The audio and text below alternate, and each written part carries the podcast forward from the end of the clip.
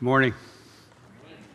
It is a great honor to be with you this morning and to be invited to share with you from God's Word. And, uh, you know, I want you to know that just getting to know Joel, getting to know the elders and wives, we were together last night, uh, of this local church has just been a very, very rich experience for me. And, uh, and so I'm, I'm thrilled to be with you this morning. I'm thrilled to be here this weekend. Um, I'm grateful that my wife Kim could join me also. She's sitting in the third row back there.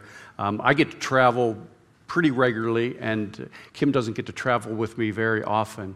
So I, I savor every opportunity I have for us to be together on the road. So thank you for receiving us so warmly.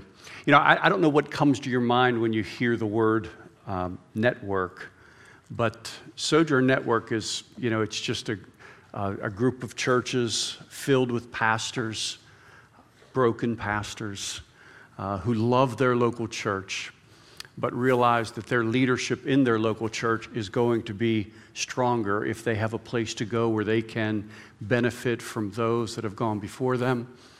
They can benefit from counsel and ongoing training and supplemental care. And if there's a problem, if there's a crisis, somebody to help out there as well. So it's really a, a place where, where your pastors and your lead pastor can sit with men who are unimpressed with the size of their intellect or the size of their church or the size of their gifts, men that will ask hard questions and supply very, very honest answers and, uh, and want to care for each other.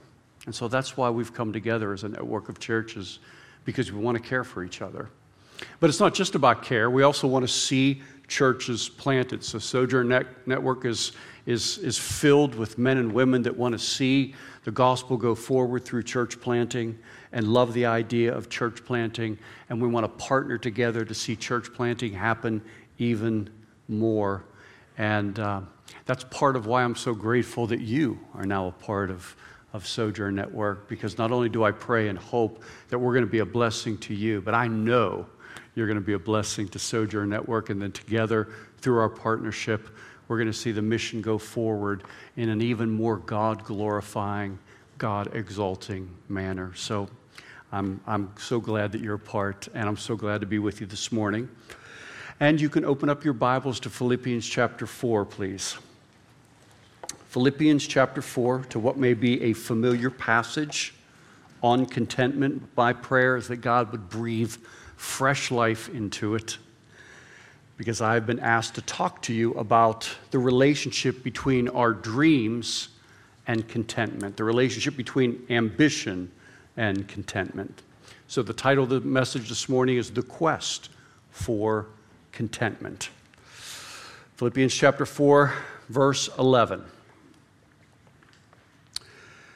Not that I am speaking of being in need, for I have learned in whatever situation I am to be content. I know how to be brought low, and I know how to abound. In any and every circumstance, I have learned the secret of facing plenty and hunger, abundance and need. I can do all things through him who strengthens me. Let's pray together. Lord, I just think about that, that last verse there, and we, we pray because we, we need you this morning. We need your strength this morning, and we are so encouraged by this promise this morning that we can do all things through him, through you because you are at work strengthening us. So, Lord, strengthen me to preach to these good people. And Lord, strengthen us all to hear from your word in a way that makes a deep and lasting impression. In your name we pray. Amen. Let me begin with a question this morning. How do you respond when you face some incomplete goal or some unfulfilled dream. You know, maybe you had a vision for your life, for the path of your life, but you haven't even started down that path of your life yet, or you can't find the path for your life yet, or, or you're on the path, but you feel the journey is so much slower than you expected that it would be. And perhaps there's, there's a sense where that incomplete goal or that unfulfilled dream just hovers over you like a dark cloud that, that settles on you in the form of a statement. It's a statement that haunts you and taunts you at times. And it whispers this paralyzing thought in times that you completely unexpected by now, I should have been. And you can fill in the blank any number of ways. By now, I should have been a leader. By now, I should have been a better student. By now, I should have been married. I should have been employed. I should have had a better life. It's the voice of unsatisfied ambition, and you may not be aware of it, but it can be, it can be the voice of discontent. Discontentment happens when our dreams are frustrated. In other words, we aspired to something and God did not deliver it in the way that we expected, so we kind of stew in self pity and why, why, wonder why God is so sloppy in the way that He runs our life. We have not what we desire. Now, I want to be clear to say that to want good health, to want a godly spouse, to want the right job or leadership is not wrong. I mean, it can actually be a sign of a very good and very godly ambition. But the real issue is how we live and how we feel and how we relate to God when we don't get what we want when we want it. Because as John Calvin once said, the evil lies not in the desire, it's that we desire it too much. And when our aspirations, our dreams, our ambitions become demands, people become discontent. We have not what we desire. Now, there are a number of things I want to talk about today, but I want to telegraph to you right up front where we're headed. I want to telegraph to you right where I want to end up at the end of our time. I believe it is a key to contentment, and it is, it is summed up in the words of one of my favorite Puritan authors, Thomas Watson, who once said, If you have not what you desire, you have more than you deserve. Let me say that again. If you have not what you desire, you have more than you deserve. So that's our destination. In fact, I'm going to suggest that that's a feature of this passage as well. But for the moment, let's just move it to the side. Let's leave it hanging suspended off to the side, and let's return to Paul and to the context and a bit of line upon line scrutiny of this passage. So here, Philippians chapter 4, we meet once again Paul. And let's keep in mind as we're reading this that he's not perched atop some high back chair with a comfortable back pillow behind him. But this dude is in prison. He is in prison. And the church that he's writing to is experiencing attacks both from the outside and also substantial, well, important disunity on the inside that he has to pay attention to. There's a, a kind of division taking place. And so in chapter 4, he wants to address specifically their financial support. He thanks God for their financial support, but he then says he doesn't need their financial support. And basically, this is the way that he say, says it to them in verse 11. Not that I'm speaking of being in need. Now, keep in mind, he's certainly talking here first and primarily about his financial need, but it clearly goes beyond financial need because he goes on to say, For I have learned in whatever, whatever situation I am to be content.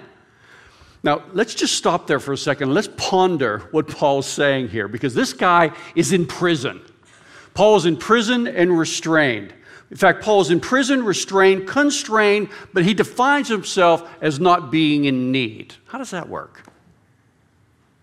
He says, he goes on to answer that. He says, it's because I've unlocked what he calls is the secret of contentment, what Jeremiah Burroughs called the rare jewel of Christian contentment. And this is how Paul described himself. He said, In whatever situation I am, I have learned to be content. And so, as not to leave us speculating on what that could possibly mean, he basically defines it. He says, I can abound and I can be brought low. I can face plenty and hunger, abundance and need without being plagued by that statement of, by now I should have been something more than I am. See, as we begin to wade into this epistle to the Philippians, we discover a kind of, uh, of paradox. There's a, a tension. In fact, the tension is illustrated in the contrast between chapter 3 and chapter 4. In chapter 3, Paul's telling the Philippians, Now, I want you to press on toward the goal of the prize of the upward call of God in Christ Jesus. Go for it. Love Jesus. Press on. Do all you can. And then in verse 4, it all kind of skids to, the halt, to a halt where he says, But I've learned in whatever situation I am to be content. In other words, in Paul, somehow he was able to live hungering for more, but happy with less. Aggressively desiring more, but satisfied with the old. In fact, he was able to sit in prison and yet be ambitious to be with them, to take the gospel to them, and have the fact that he's in prison and not able to have a particular dream delivered to him in that particular season of life consume him and eat away at him. In other words, to not submit himself to the decay and the demoralizing thought of, by now, I should have been something more than what I am. In other words, somehow for Paul, his engagement with God and the work of the Spirit and the gospel in his life, through that he was able to be satisfied and at peace with God's will in all situations. In fact, he was able to be satisfied and at peace with God's will in all situations without giving up his dreams. See, I want to suggest to you that one of the ways that we try to punish God for the poor decisions we think he makes in our life is we don't say as Christians, you know what, that's it, you're not delivering, therefore I'm going to bail out. I'm totally gone. I'm going to go become a Muslim, or I'm just going to become an atheist. No, that's not how the majority of Christians relate to unsatisfied dreams and desires. Many Christians, what they do, they say, Oh, oh, I get it. Okay, you hold all the cards. You don't tell me anything about what's going on. You just roll forward with your will. I don't have any indication of where this thing is supposed to go. I pray and pray. You don't deliver. I get it. Well, this is how I'm going to respond to that. I'm walking off the field and I'm sitting on the sidelines. And I'll be over there, and you can come and get me if you want me. See, Paul was in prison. Here's a man with fierce desires and burdens and dreams and aspirations to love the people that he was connected to, to take the gospel to places he had never been. But he's sitting in prison and he's saying, hey, But I'm content. See, for Paul, his sense of significance was never situational, it was never attached to his status. There was a sense that for Paul, his peace did not rest in, in anything within himself, with anything within his environment. It rested in God and God alone.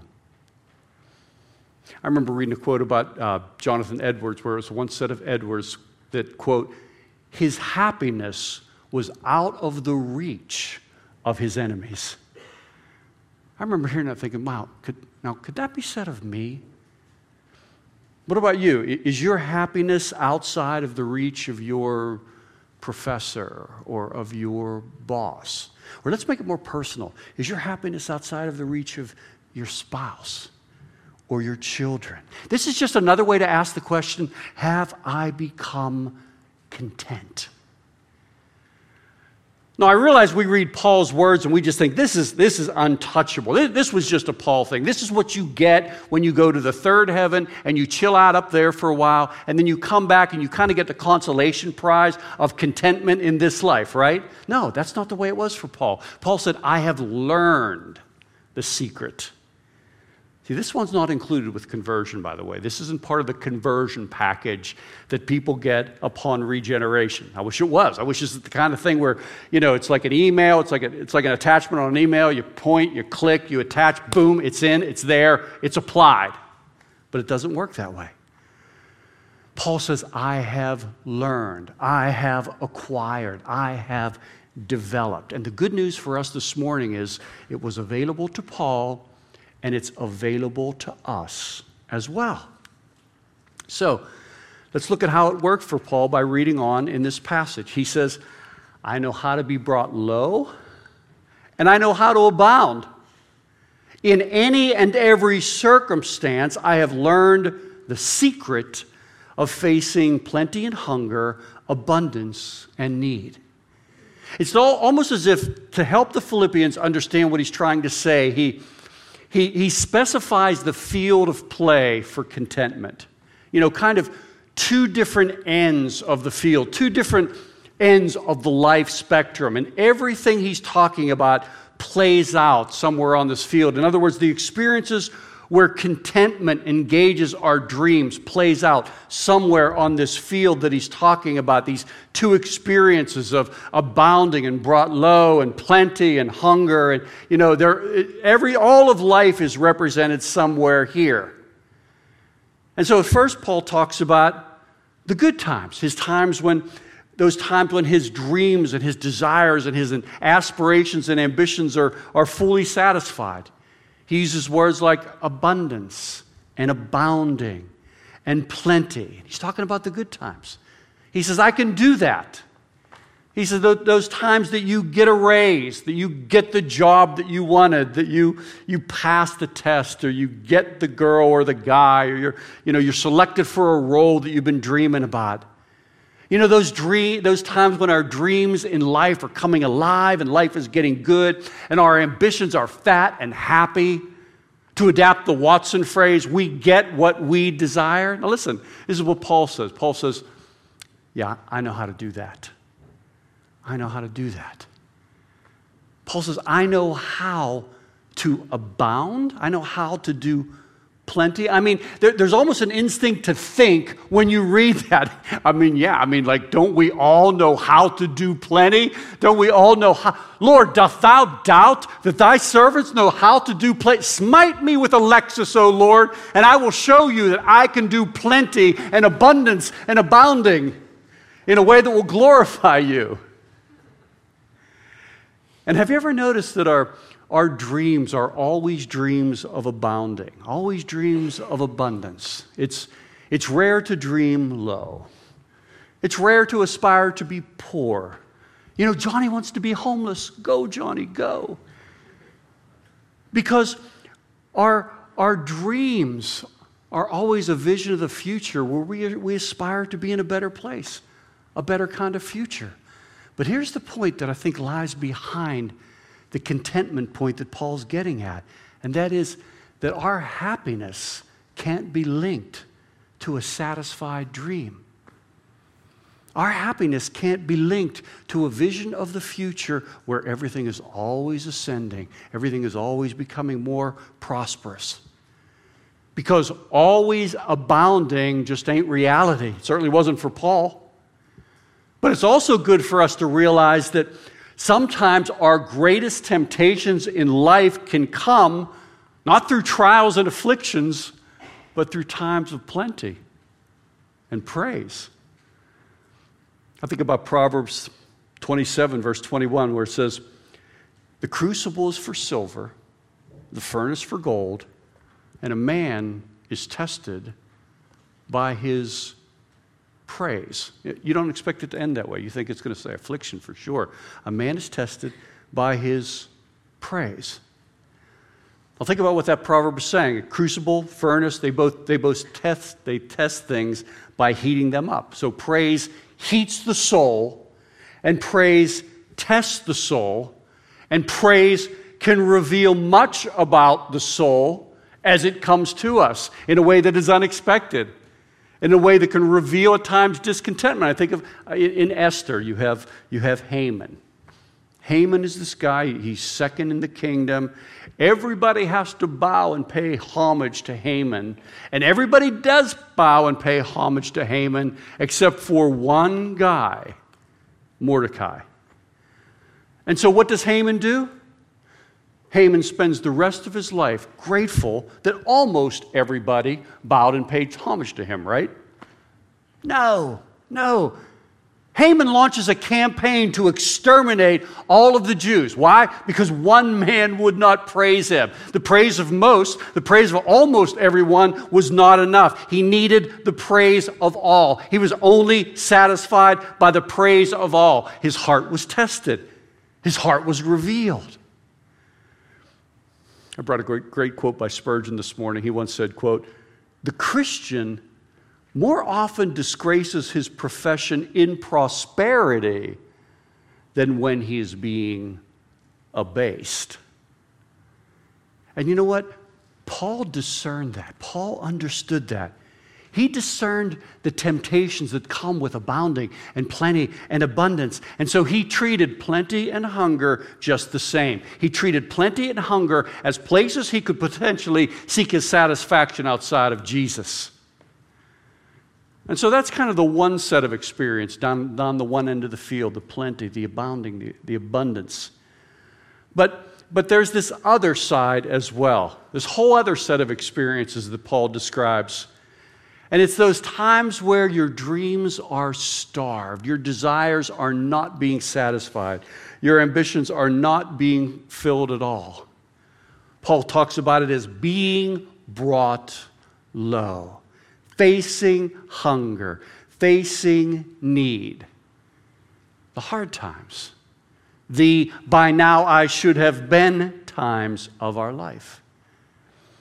And maybe you're there right now. Maybe you've been passed over at work, or you had some great idea that you really thought were going to move things forward and it was totally rejected.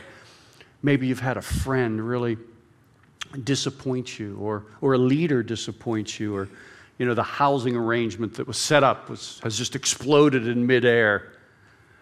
Or marriage is, is so much harder than you ever expected or that you ever signed up for. Or there's some way that you completely unexpectedly failed. You failed. And there's a sense where right now, even though you're younger, maybe right now it feels like your dreams are on a respirator and they're gasping for air.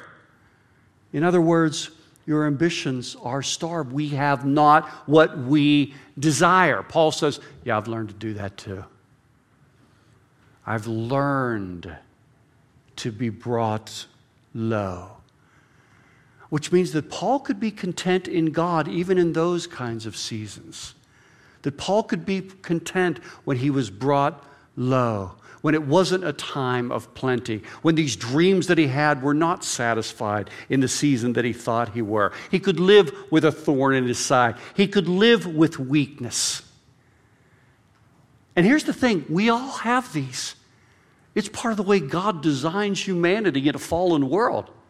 We all have to confront this these times where it just seems like we're running along as fast as we can, and there's a boulder that appears in the road unexpectedly, and we slam into the boulder so hard that the shock forces us to drop our dreams to the ground.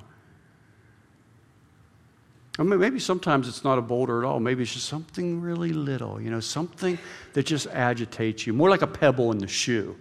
You know, you're trying to run, but you just can't run as quickly as you wanted to because this pebble is in the shoe and it slows you to a walk toward the future you desired. You just wanted to get there so much quicker than you expected, and you can't get there because of this pebble, this unexpected illness, this, this financial expense that we weren't expecting this job change that just isn't working out, or, or th- this physical limitation that I never thought I would have at this age, this, this weakness that seems to be surfacing in my life that I never really thought I would have when I was a teenager, and yet it seems to characterize me every time I turn around now. Let me give you an illustration, just, just, a, just a small one, but it comes from my own life. One, one day I'm I'm sitting in the family room reading a book, and Kim is sitting over on the couch, and, and she's reading a book, and, and uh, Kim thinks she hears water running in the basement. And so she says to me, Dave, is one of the kids in the basement shower? And I listened and I said, No, I don't think so. And she said, Oh, okay. And I said, Oh, okay. And went back to reading. And uh, About 10 minutes later, this kind of stray thought pierced my consciousness. I, I remember thinking, wait a minute, we don't have a basement shower.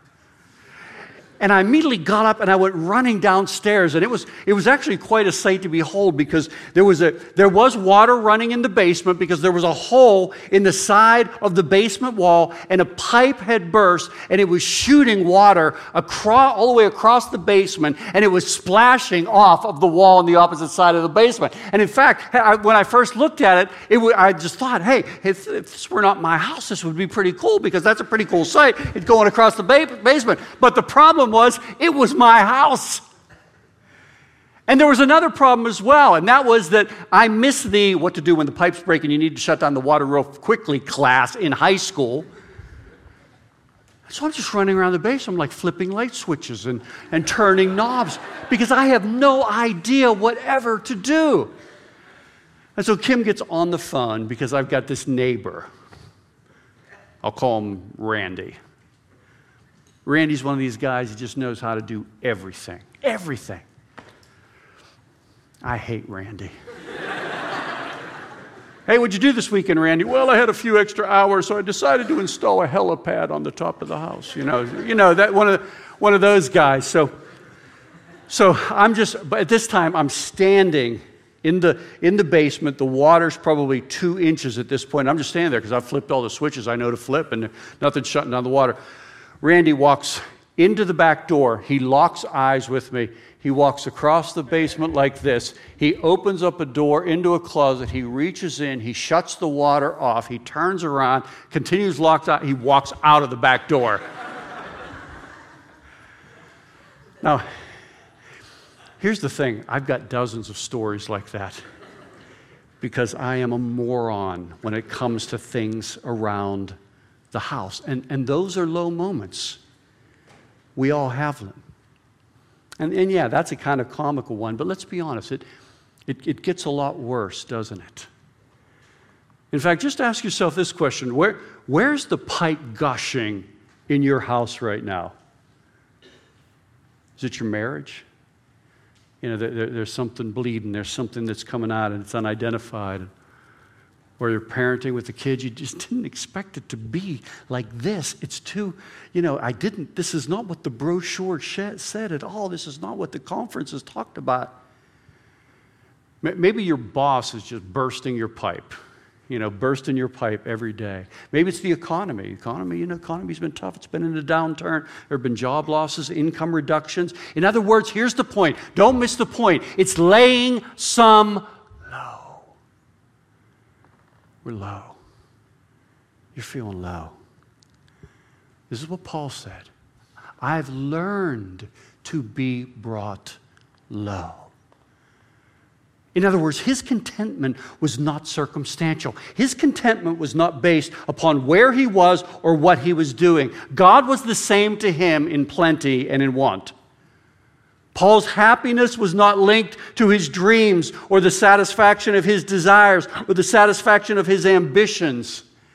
And I find this so provoking because I'm not like that.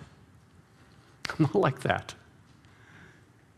What about you? How, how do you do when your dreams and your life just don't intersect with each other? You know, where life seems to force you down rather than lift you up. You know, life can change when we begin to see the denial of our dreams differently than we tend to see them, the denial of our aspirations and our ambitions differently. In other words, it's not ultimately a penalty from God or a punishment from God. It's really God faithfully, because He loves us, defining the path of our walk. I don't know if your experience is anything like mine, but, but you know, the journey for me in Christianity has been like I'm walking down this hallway and there are times when, in the wisdom of God, it will seem like He's leading me through a door. And I will seek counsel, and it seems like counsel says go through the door. And I will pray, and it seems like prayer says go through the door. And I'll try the door, and the door will be locked. And in fact, not only locked, but the door will be bolted shut unable to move. And it seems like everything God has for me is somehow behind that door in that room, but I just can't get through the door. And so I try to pray through the door and I can't get through the door. I beat on the door and can't get through the door. I bloody my hands trying to break down the door and just can't get through the door. And there have been times where I've collapsed at the foot of the door and laid there for too long. And then the Spirit of God is faithful to do what only the Spirit can do and to breathe life. And to remind me that God is sovereign. And He's not just sovereign and manipulating everything, but He's sovereign and good as well. And somehow that door remaining shut remains an expression of His love and His goodness. So He dusts me off and stands me up, and I keep heading down the hallway. And another door might open unexpectedly, and another door might open because I've prayed about it, another door might remain shut, and I don't always know. I don't get it. I don't understand it. But I do know that God loves us so much that He will act decisively when my wrong desires will lead me into a wrong room. He will defy my sense of what is right to keep a door closed. And He will at times be audacious enough to inspire a dream and a desire that He won't satisfy simply because the absence of satisfaction of that desire will throw me upon him in a new way. And, I, and my desperation will drive me to seek him and to ultimately enjoy him and to learn about him in ways I never expected and to come to terms with the idea ultimately before God that there is no peace in life until we become convinced that our place is His choice. That our place, let me, let me personalize this, your place is His choice right now. Right now. And that's part of what it means to be content. So let me ask you again how do you do when your dreams and your life just don't intersect. When life seems to force you down rather than lift you up. I brought a quote by J.I. Packer because he says this so much better than I could ever say it. He said, quote, the world's idea that everyone from childhood up should be able at all times to succeed in measurable ways, and that it is a great disgrace not to succeed in measurable ways, hangs over the Christian community like a pall of acrid smoke. Can I appeal to you this morning? Let me just make one appeal to you this morning. If you hear nothing else, listen to this appeal right now. Don't buy the world's definition of success. Don't buy the world's view of success. That idea that there's no place for trial, no place for failure, no place for unsatisfied ambitions, no place for I must decrease, but he must increase. People live their life craving worldly success, never recognizing that God may ordain their hunger to save their soul. That God may ordain their need to save their soul. That God is far more committed to our rescue than our success. And here's the thing Paul understood that. It's how he was able to find peace and contentment in prison that his success was not tethered to, to a vision of constant ascent in life. That he learned the secret that links identity elsewhere. That our, our, our happiness is not linked to a future that's always abounding. In fact, our happiness is not linked to the future at all. It's linked to the past. It's linked to past suffering. It's linked to this idea that, that we have more than we deserve which is part of the reason this entire line of thought delivers into verse 13. It's the secret of contentment unveiled, where Paul says, I can do all things through him who strengthens me. See, Paul wants us to understand the source of his contentment. This is it. You ready? This is what Paul says It's him who strengthens me. And of course, him who strengthens Paul is Jesus Christ. If you're wondering how somebody who is imprisoned can exalt in his contentment, Paul's saying the secret is rooted in an alien power, a power that exists outside of me. It's in Jesus Christ. And really, the, the apostles' words through him literally can be better translated in him. So Paul is saying the contentment is learned in Jesus Christ. It's by becoming experts at examining and enjoying what it really means to be in Jesus Christ, which returns us to the heart of what I'm trying to say this morning through the words of Thomas Watson if we have not what we desire, we have more than we deserve. And the reason why that's so important to grasp is because at the heart of discontent is often this subtle comparison with other people that produces this idea that somehow I deserve better than what I'm getting. I deserve better than what I'm presently experiencing. I deserve better than what this, this situation, this job, this marriage, this family, whatever. I deserve better than this. And what the gospel does is the gospel breaks into that and turns that complaint on its head by reminding us that regardless of our state, be it humble or exalted, plenty or want, hunger or need, regardless of our state, we live infinitely above what we really deserve. That one sin was enough to sentence us to hell forever. And I don't know about you, but I'm working with hundreds of those things each and every week. And yet Christ came and substituted himself for me, for you. In other words, he took the punishment we deserved and he gave us a treasure that we could never earn. And here's the thing perspective then arrives as we get our eyes off of our circumstances, off of our neighbor, off of that which is around us, and we go to the gospel. In other words, contentment can never be horizontal. It's always something that's vertical. Many people think that the key to contentment comes from like this experience of comparison. So, what I really need to do is kind of head out this afternoon and walk through the hood of Birmingham and just take it Take note of where it might be different from the way I was raised or from what I'm presently experiencing, or how homelessness is different from my experience, or poverty is different from where I'm at right now, as if the key to contentment is horizontal. All I have to do is compare myself with those that are in less favorable conditions. Well, that, that can be helpful, but that's not the point. We don't ultimately find contentment by comparing ourselves to those who are worse off. We find contentment by comparing ourselves to what our sins deserved.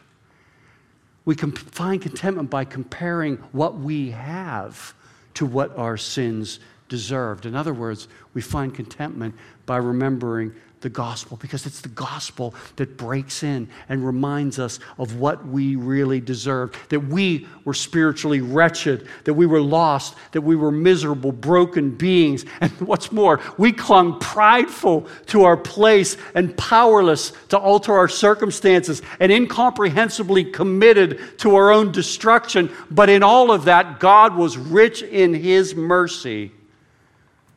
And He came to us in the person of Jesus Christ, and, and He wrenched us free from our irrational commitment to our own demolition.